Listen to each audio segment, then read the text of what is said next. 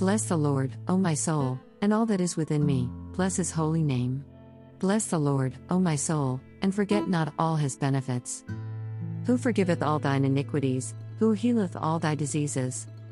Who redeemeth thy life from destruction, who crowneth thee with loving kindness and tender mercies. Who satisfieth thy mouth with good things, so that thy youth is renewed like the eagles. The Lord executeth righteousness and judgment, justice, for those who are oppressed. He made known his ways unto Moses, his acts unto the children of Israel. The Lord is merciful, and gracious, slow to anger, and plenteous in mercy. He will not always chide, strive, neither will he keep his anger forever. He hath not dealt with us after our sins, neither rewarded us according to our iniquities.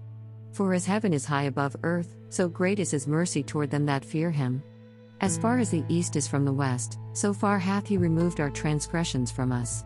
Like a father pitieth his children, so the Lord pitieth them that fear him. For he knoweth our frame, human condition, he remembereth that we are dust. As for man, his days are as grass, as the flower of the field, so say flourisheth. For the wind passeth over it, and it is gone, and the place thereof shall know, remember, it no more.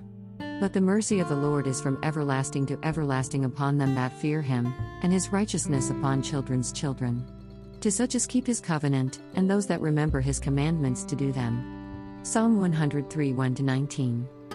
We often think of blessing as asking the Lord to bless us, or bless those we care for, or have a need, and He does truly bless us and those we seek Him on behalf of. But what about when we bless Him?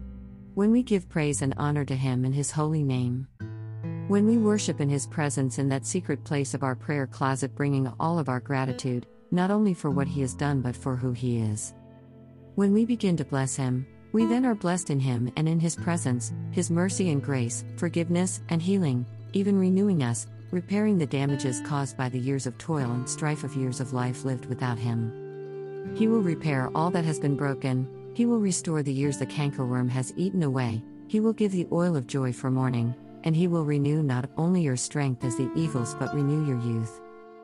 He giveth power to the faint, and to them that have no might He increaseth strength. Even the youth shall faint and be weary, and the young men shall utterly fall. But they that wait upon the Lord shall renew their strength. They shall mount up with wings as eagles. They shall run, and not be weary, they shall walk, and not faint. Isaiah forty, twenty-nine to thirty-one. As you bless Him, you will be the one who is truly blessed. Phi Lambda Omicron Gamma Iota Zeta Omega N B J twenty twenty-two slash Reverend N. Brown Johnson.